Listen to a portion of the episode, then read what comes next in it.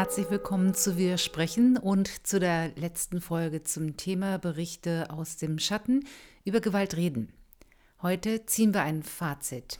Wo steht die Debatte über Gewalt an Menschen mit Behinderung? Wie wird sie in Einrichtungen der Behindertenhilfe geführt, zu denen auch die Fürst-Donnersmarck Stiftung zählt? Wie kann Präventionsschutz aussehen? Und was braucht es, um sich die Gefahren für gewaltsames Handeln auch in einem eng getakteten Pflegealltag bewusst zu machen? Und was können Einrichtungen der Behindertenhilfe tun, wenn sie in ihrer eigenen Institutionsgeschichte Gewaltvorkommnisse vermuten oder gar von ihnen wissen? Keine leichten Fragen und bestimmt keine leichten Antworten. Umso mehr freue ich mich, dass ich zusammen mit Dr. Sebastian Weinert Historiker, Chef der Öffentlichkeitsarbeit der Fürst-Donnersmarck Stiftung und mein Kollege, der mit mir zusammen das Magazin verantwortet, diese Themen in den nächsten 25 Minuten sortieren kann. Hallo Sebastian. Hallo Ursula. Ja, das ist eine Premiere heute. Wir versuchen unser Glück. Ich habe mich eine Menge Fragen, die im Erstellen vom Wir-Magazin selber auch aufgetaucht ist und worüber wir noch nie richtig Zeit hatten zu sprechen. Und das tun wir nämlich heute. Bin ich mal gespannt. Die Debatte um Gewalt gegen Menschen mit Behinderung. Die ist ja im letzten Jahr mit sehr großer medialer Aufmerksamkeit geführt worden. Also natürlich dann im April selber, als die Morde geschehen sind und dann auch nochmal natürlich im November, Dezember, als der Prozess dann war. Zwischendurch war eigentlich relativ wenig zu hören und zu sehen. Das war der Zeitpunkt, wo wir das Magazin erstellt haben. Wie hast du diese Debatte erlebt? Weil die ist ja sehr kontrovers geführt worden. Und wie ordnest du dann auch die Entscheidung ein, dass wir im Mai, glaube ich, letzten Jahres war das gewesen, dann gesagt haben, okay, wir machen jetzt eine Ausgabe mit dem Titel Berichte aus dem Schatten über Gewalt reden? Das ist eine gute Frage.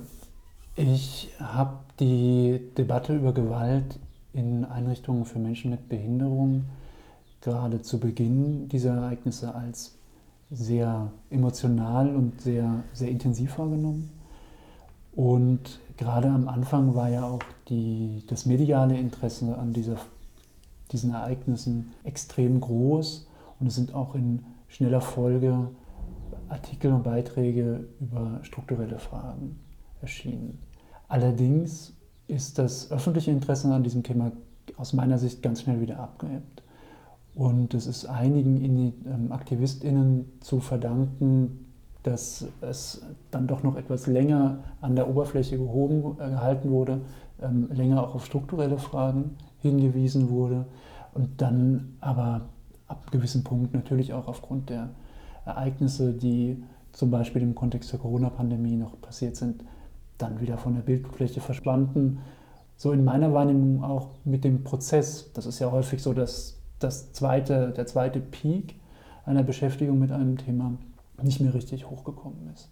Für mich oder für uns als Stiftung war es, glaube ich, trotzdem wichtig, mit dem Wir-Magazin uns auch mit dem Thema Gewalt gegen Menschen mit Behinderung zu beschäftigen, weil ich glaube, unabhängig von diesen Ereignissen, die da in Potsdam passiert sind, sind alle Einrichtungen aufgerufen, sich mit den strukturellen Fragen, die in jeder Form von Betreuung inhärent sind, ob das nun von Menschen mit Behinderung ist oder ob das vielleicht auch Kinder und Jugendliche ist oder ob es vielleicht in äh, psychiatrischen Einrichtungen ist. Dort gibt es immer strukturelle Fragen, die potenziell gewaltförmig sein können oder potenziell gewaltförmiges Handeln ermöglichen. Und ich glaube, dass alle Einrichtungen gut beraten sind, sich immer und immer wieder mit diesem Thema zu beschäftigen. Und deswegen war es auch für mich persönlich ein wichtiges Thema, das wir in dem Wir-Magazin aufgreifen sollen. Das Wir-Magazin ist ja, also wird ja herausgegeben von einer Institution, die stellvertretend ja auch für Institutionen ist, wo dieser Vorwurf von Teilen der AktivistInnen dann auch ähm, geführt worden ist, dass jede Institution, wo auch stationäre Unterbringung von Menschen mit Behinderung ist, per se ein Gewaltproblem, ein Gewaltpotenzial halt eben in sich tragen. Und wir haben als Magazin beschlossen, uns dieser Debatte auseinanderzusetzen und verschiedenen Fragen nachzugehen. Ich würde, würde nicht so weit gehen, zu sagen, dass stationäre Unterbringungen per se Gewalt sind. Ich glaube, dass stationäre Unterbringung möglich ist und dass man sie auch menschenrechtlich und den ähm, Menschen adäquat und angemessen gestalten kann. Dafür braucht es aber bestimmte strukturelle Voraussetzungen, Personalausstattung. Die Größe der Einrichtungen darf nicht zu groß sein. Äh, bestimmte räumliche Bedingungen müssen gegeben sein ähm, und so weiter und so weiter. Da gibt es eine ganze Latte von, ähm, von strukturellen Fragen. Wenn das gegeben ist, dann empfinde ich das aber natürlich auch aus einer Perspektive sprechen, die nicht eine betroffenen Perspektive ist, nicht als Gewalt. Allerdings haben stationäre Einrichtungen, aber grundsätzlich auch Betreuungskontexte immer wieder Aspekte und haben immer, stehen immer wieder vor der Herausforderung, dass sie funktionieren muss. Pflege muss funktionieren. Das heißt, die Pflegekräfte und Pflegefachkräfte müssen funktionieren, aber natürlich müssen in einer gewissen Art und Weise, so hart das klingt, auch die betroffenen Menschen funktionieren. Es gibt eine Taktung, es gibt ein, eine Eingrenzung des individuellen Gestaltungsspielraumes, die ich in meinem privaten Leben so nicht habe. Dessen müssen wir uns als Organisation immer wieder bewusst sein und ähm, das müssen wir uns immer wieder vor Augen führen und auch, auch demütig sein dieser, diesen Begrenzungen und Einschränkungen gegenüber. Und was, glaube ich, hilft, ist, die Menschen, die davon betroffen sind, tatsächlich in den Blick zu nehmen und sie auch sprechen zu lassen. Und das ist, finde ich, die Besonderheit des Wir-Magazins ganz grundsätzlich, aber eben auch in dieser Diskussion, dass es eben Menschen waren, die sonst keinen Zugang zur Öffentlichkeit haben, die bei uns gesprochen haben und die bei uns eine Öffentlichkeit bekommen haben. Ob das nun die Jugendlichen sind, die sich in der Villa Donnersmarkt treffen und von ihren Gewalterfahrungen sprechen, ob das Uschi Lehmann ist, die über ihre Erfahrungen in einer Einrichtung in den 60ern und 70ern war es, glaube ich, mhm. ähm, gesprochen hat. Das sind ähm, Menschen, die sonst keinen Zugang zur Öffentlichkeit haben und die auch in der medialen Debatte nicht so, hervor, nicht so vorgekommen sind, weil sie vielleicht auch in ihrem Auftreten nicht so medienförmig sind. Und das ist eben auch diese Form der diese Logik der Medien eben nicht dieser medialen Verwertungslogik vielleicht in der gleichen Art und Weise entsprochen haben, wie hm. das andere tun. Im letzten Jahr, zufälligerweise äh, fast parallel, äh, fand die Abschlussarbeit äh, zu einer Forschungsstudie statt, die von der Stiftung Anerkennung und Hilfe in Auftrag gegeben worden ist. Und diese Forschungsstudie hat sich anhand von ausgewählten Einrichtungen diese strukturellen Voraussetzungen, von denen du auch gesprochen hast, ähm, von der Behindertenhilfe für einen ganz langen Zeitraum angeguckt, und zwar von 1949, also eigentlich im Grunde bis heute, und hat das vor allem auch erstmalig dann auch im deutsch-deutschen Vergleich dann auch gemacht. Und in der letzten Folge von dem Podcast, da hatten wir das Interview, was wir mit dem Leiter dieser Studie, mit Professor Heiner Fangerow geführt haben, aufgezeichnet und haben das entsprechend für den Podcast aufbereitet der beschreibt im Grunde, ähm, was für Akten er vorgefunden hat und wie sie letztendlich so ein Puzzle an diesen ausgewählten 17 Einrichtungen halt ähm, erstellt haben, um ein Bild zu zeichnen, wie die Situation von Kindern und Jugendlichen mit Behinderung in der Zeit gewesen sind. Auch die Fürst-Donnersmarck-Stiftung hat in den 60er und 70er Jahren, da kannst du wahrscheinlich gleich mehr dazu sagen, ein Heim für Kinder mit Behinderung geleitet. Und du verantwortest ja auch als Chef der Öffentlichkeitsarbeit das Archiv der Stiftung. Du kennst die Akten und hast dir auch von dem Kinderheim auch angeguckt. Was hast du da finden können? Zunächst mal ist, glaube ich, das Fürst-Donnersmarck-Haus insofern eine Besonderheit, als dass sich es strukturell ein bisschen von den Einrichtungen unterscheidet, die Professor Pfangerau und das ganze Forschungsteam untersucht hat in zweierlei Hinsicht. Zum einen ist es eben erst 1964 gegründet worden, beziehungsweise 63 und dann 64 von der Stiftung übernommen worden. Und dann diese Phase der Mangelverwaltung, die ähm, Herr Fangerer auch in dem letzten Podcast so eindrücklich beschrieben hat, die ist dann da schon in gewisser Art und Weise vorbei. Das heißt, da gibt es eine andere strukturelle Herausforderung oder eine andere strukturelle Voraussetzung. Auch war der Personalschlüssel zu, in dem Haus ein ganz anderer als normalerweise. Das hatte sicherlich auch mit der Lage in West-Berlin zu tun, wo die Behindertenhilfe insgesamt in den 60er und 70er Jahren einfach, vor allem dann in den 70ern, aber auch schon in den 60ern, besser ausgestattet war, zumindest in meiner Wahrnehmung, als in anderen Teilen West Deutschlands und der Bundesrepublik. Das andere, die andere strukturelle Unterschied ist, dass wir in dem Kinderheim bis 1979 nur 50 Plätze hatten.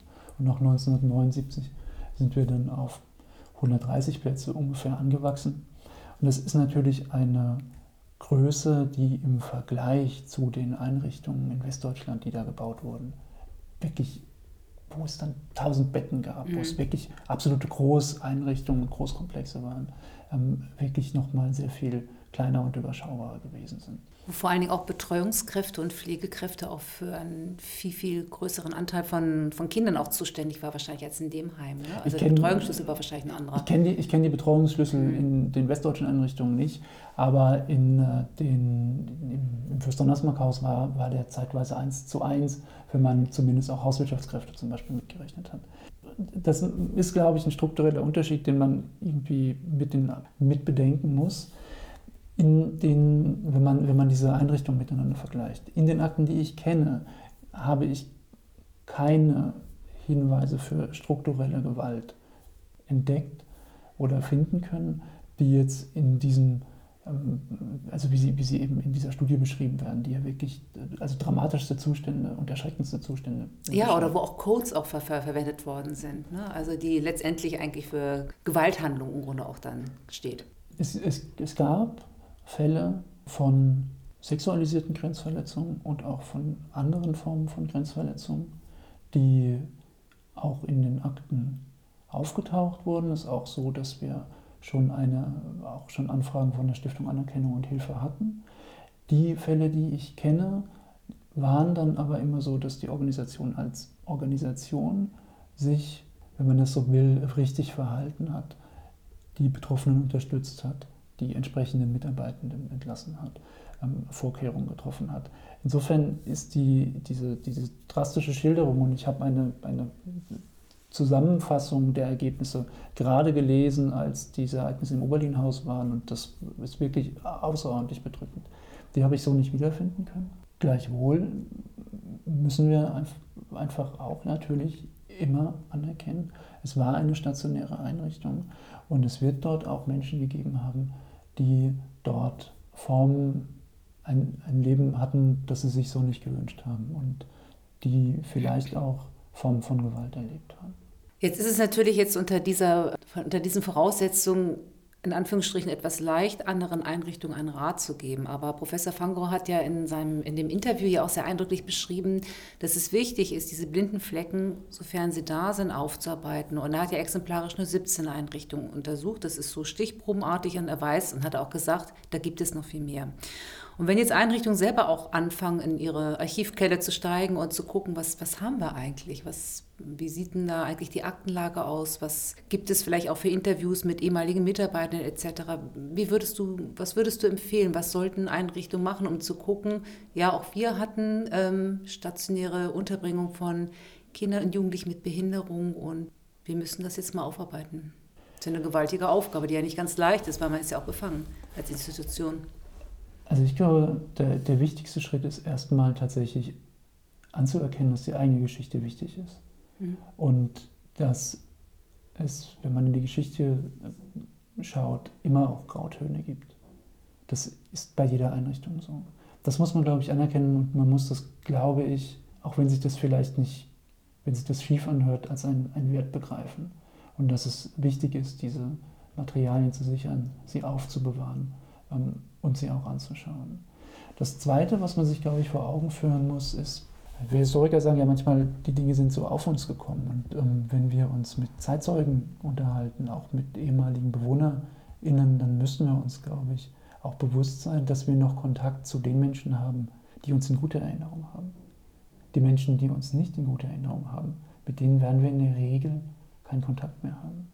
Das heißt, es gibt da einen Bias, den man den man wissen muss, wenn man, wenn man sich damit beschäftigt. Bewertungsfrei, aber das ist, glaube ich, was, worüber man sich äh, bewusst sein muss. Und der dritte Punkt, wir hatten ja nun diesen Anlass, ich habe ja die Geschichte der Stiftung geschrieben um, im Kontext des 100-jährigen Jubiläums. Das heißt, wir hatten einen ganz klaren Ansatz oder einen ganz klaren Anlass. Ähm, und es hat bei uns, glaube ich, auch ganz gut funktioniert, weil ich nochmal von außen gekommen bin und durch, dadurch nochmal einen anderen Blick hatte. Also ich war ich bin extra für diese Stiftung, Geschichte eingestellt worden. Ich war zwar vorher als Student da, aber war eine Zeit lang weg und bin zum Schreiben der Geschichte eingestellt worden. Wenn ich das entscheiden würde, würde ich die Aufarbeitung insbesondere von solchen Gewalthandeln, aber wahrscheinlich auch von Institutionengeschichten generell extern vergeben. Ich würde mir Partnerinnen und Partner aus der historischen Forschung suchen, wie es eben auch bei diesem Projekt gewesen ist und würde mit denen zusammen die Geschichte aufarbeiten. Das kann natürlich auch dann sehr schmerzhaft sein.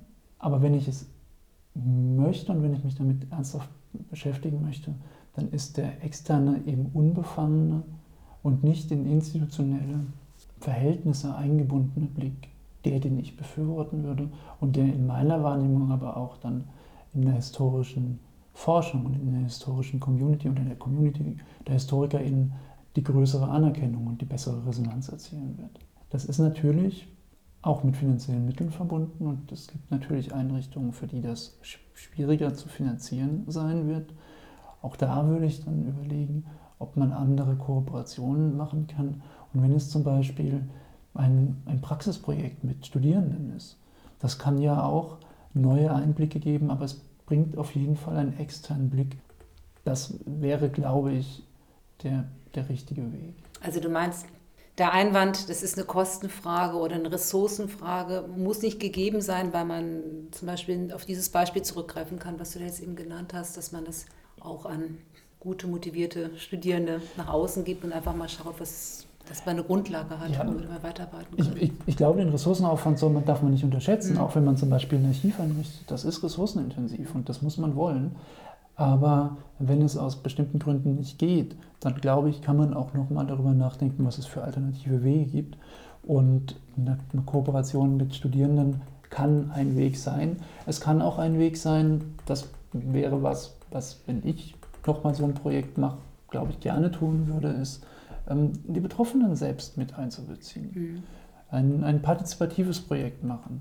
Ähm, wirklich auch Menschen mit Behinderung dazu zu befähigen, das eigene Projekt, äh, die, die eigene Geschichte zu schreiben. Das sind dann vielleicht auch andere Geschichten, weil sie andere, andere Dinge interessiert. Aber das wäre ein, ein Anspruch, den ich an mich nochmal hätte und den ich, wo ich glaube, dass, dass Institutionen sehr viel von lernen können. Wenn ich jetzt einen Blick nach heute richte, Stichwort Gewaltschutzkonzepte. Die Fürst-Donnersmarck Stiftung hat auch ein Gewaltschutzkonzept. Wir hatten in einer der Folgen von dem Podcast, habe ich mit Mirjam Wiewald darüber gesprochen, die ähm, maßgeblich an der Erstellung und Durchführung des Konzepts und seiner Schulung beteiligt war. Du als ähm, Chef der Öffentlichkeitsarbeit warst auch daran beteiligt. Ähm, welche Beobachtungen hast du während dieses Prozesses gemacht? Na, ich bin da sehr spät eingestiegen, als eigentlich das Konzept äh, geschrieben war und es dann nur noch quasi darum ging, ein paar redaktionelle Dinge zu verändern, Rechtschreibfehler rauszuschmeißen und die ähm, Formatierung glatt zu ziehen. Und dann im Kontext, dass dieses Schutzkonzept ist ja nie fertig, sondern es ist ja ein, ein lebendes Dokument, sondern es, beziehungsweise es muss ja ein, ein, ein gelebtes, eine gelebte Kultur werden. Ähm, und im Anschluss daran eben bin ich mit der Kommunikation innerhalb der Organisation beschäftigt gewesen. Ich glaube, dass die das wird ja immer wieder auch in diesen Schutzkonzepten beschrieben, dass es wichtig ist, immer wieder den Scheinwerfer auf dieses Thema zu halten. Jetzt kann man sich nicht täglich mit sexualisierter Gewalt beschäftigen und täglich darüber nachdenken und, und, und, und, täglich in Fokusrunden gehen. Aber im, dieses Thema sexualisierte Gewalt oder sexualisierte Grenzüberschreitung oder auch, oder auch andere Gewaltsituationen ähm, in einer, einer Organisation, die müssen immer wieder im Bewusstsein sein. Ich hatte ganz am Anfang gesagt, es gibt so eine, ich weiß gar nicht, wie ich das bezeichnen soll, so eine, eine Macht des Alltags, ein, die, den, den Drang dazu, dass Dinge funktionieren müssen. Und da gibt es einfach die Gefahr, dass solche Themen runterrutschen. Und das ist natürlich dann ein Raum, wo Gewalthandlungen passieren können. Und deswegen ist es, glaube ich, unheimlich wichtig, dieses Thema immer wieder auf das Trapez zu bringen, dass die Mitarbeitenden es wissen, aber auch, dass die Menschen davon wissen, die bei uns betreut werden, die bei uns rehabilitiert werden oder die bei uns Gäste sind. Es, muss, es braucht das Wissen von beiden, damit so, so ein Konzept funktionieren kann und dass es dabei helfen kann, gewaltförmiges Handeln so gut es geht zu vermeiden. Ganz verhindern wird man es, glaube ich, nicht mhm. können. Also das was du jetzt gesagt hast, damit Macht des Alltags, das kann man sich ganz gut vorstellen, weil Gewalt, wenn sie vorkommt oder wenn sie ein Problem ist, sie stört. Sie stört Abläufe, sie stört den Alltag. Dann ist es auch schambehaftet, es ist auch ein Tabu und das heißt, es wird dann dementsprechend sind da auch Mechanismen da, dass man darüber auch dann nicht spricht. Ja, genau. Aber eben auch, das, das war ja auch einer der, finde ich, eindrücklicheren Ergebnisse dieser Studie. Gewalt sorgt auch dafür, dass der Alltag funktioniert. Das heißt, es wird mit Gewalt dazu geführt, wenn es, sei es, das ist nun nicht bei uns passiert, sondern eben in diesen Einrichtungen, dass durch das Sedieren der Menschen sie in irgendeiner Art und Weise in einen Alltag eingepasst werden. Eingepasst bitte in Anführungszeichen. Das ist ja auch genau eine Form von Gewalthandeln gewesen, das dazu geführt hat, dass Einrichtungen so handeln können, wie sie handeln und dass diese im Vorfeld geplanten Prozesse und Abläufe mit dem geplanten Personalschlüssel umgesetzt werden können. Und das führt eben auch zu diesem Gewalthandeln. Und, und das ist kein, kein besseres, aber ein, ein vielleicht anderes Gewalthandeln als das, was man in dieser schwarzen Pädagogik zum Beispiel immer mal wieder erlebt hat. Oder eben bei sexualisierter Gewalt. Zum Schluss möchte ich ganz gerne nochmal einen Ausblick geben. Wir, die erste Folge, die haben wir mit den jungen Menschen äh, mit Behinderung aus der Freizeitgruppe der Wälder Donnersmark gemacht, die über Mobbing und eigene Gewalterfahrungen in ihrem Leben berichtet haben. Und damit würde ich auch ganz gerne auch enden. Es sind ja einige Monate ins Land gezogen und was ich mittlerweile von der Gruppe auch berichtet bekommen habe, ist, dass das ein Anstoß war, als sie den Podcast gemacht haben mit mir über dieses Thema und über andere Themen, die sie nicht so gerne reden, die aber ganz wichtig für sie sind, anfangen zu reden. Also jetzt ist jetzt keine therapeutische Gesprächsgruppe geworden, aber das sind junge Leute, die sich eigentlich zur Freizeit treffen und gesagt haben, diese Themen gehören da mit rein, die, die brauchen einen gewissen Raum. Mhm. Und das finde ich eigentlich ein sehr schönes Ergebnis, also ja. dass man da einen Impuls setzen konnte und was meinst du, was Einrichtungen mm, für Klientinnen und Klienten oder mit Gästen, die zur Freizeiteinrichtungen kommen, inwiefern man da auch wirklich Impulse setzen kann, dass diese Themen und diese Probleme auch Raum haben, dass diese Menschen mit diesen Themen auch willkommen sind? Man muss es vielleicht unterscheiden zwischen auch Betreuungseinrichtungen und ähm, Einrichtungen wie unsere Villa Donnersmark, wo wir Gäste haben, mhm. die von uns nicht betreut werden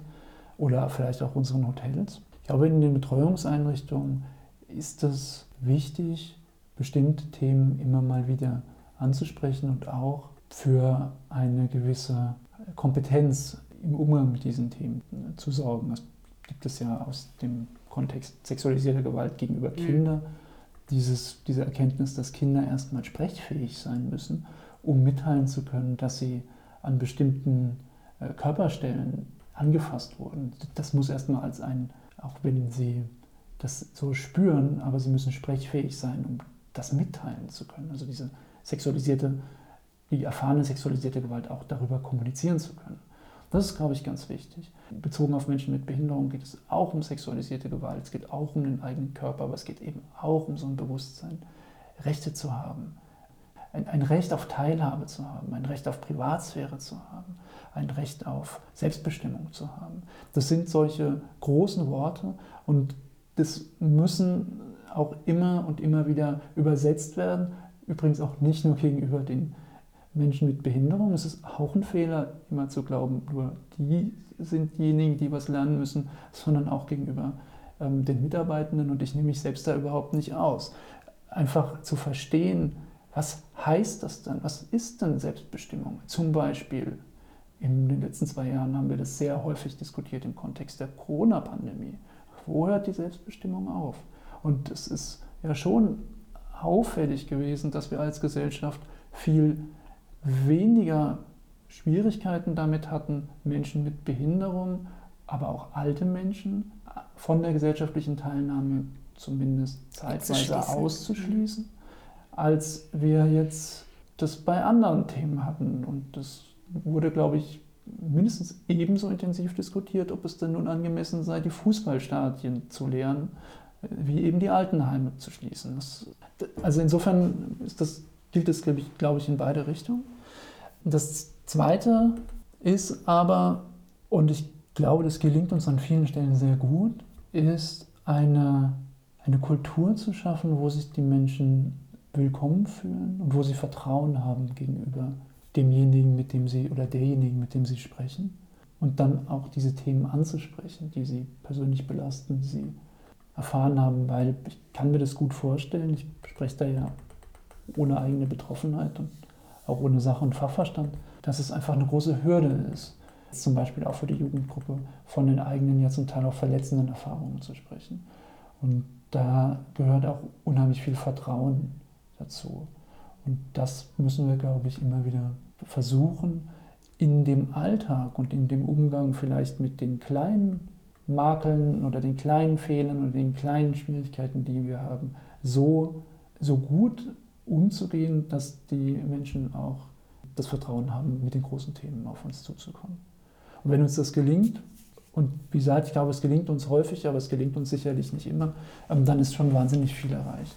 Ich würde sagen, dass, da ziehen wir jetzt erstmal einen Schlussstrich. Diese Debatte, die wird uns noch weiter begleiten und was wir wahrscheinlich selber auch nicht so unbedingt am Anfang gewusst haben, ist, wie viel da eigentlich drinsteckt und wie sich das auch weiter verpflichtet. Und dann werden wir mal schauen, ob wir dann auch in den nächsten Ausgaben von Podcasts, vom Biermagazin immer wieder den Blick auf dieses und andere Themen halt eben auch wenden werden. Ja. Vielen Dank erstmal soweit. Sehr gerne.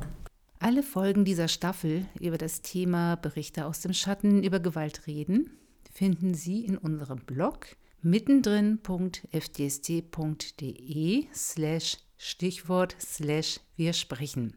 Und in der passenden Ausgabe des Wir-Magazins finden Sie auch die Artikel zu den jeweiligen Themen. Damit Sie jetzt die Adresse nicht mitschreiben müssen, haben wir in unseren Show Notes nochmal die entsprechenden Links aufgeführt. Wir machen nun eine kleine Pause, denn wir bereiten nun die nächste Ausgabe des Wir-Magazins vor. Daran geht es um das Thema Kunst und um Künstlerinnen und Künstler mit Behinderung. Das Magazin erscheint Anfang Mai und natürlich wird es dann eine weitere Podcast-Staffel von Wir sprechen geben, in der wir mit Menschen über ihre Kunst sprechen. Los geht es Ende Mai. Wenn Ihnen der Podcast gefallen hat, freuen wir uns hier über ein Like. Sie können den Podcast auch abonnieren, überall dort, wo Podcasts zu finden sind. Dann verpassen Sie auch nicht den Start der nächsten Staffel. Bis dahin, vielen Dank fürs Zuhören, bleiben Sie gesund und haben Sie eine gute Zeit.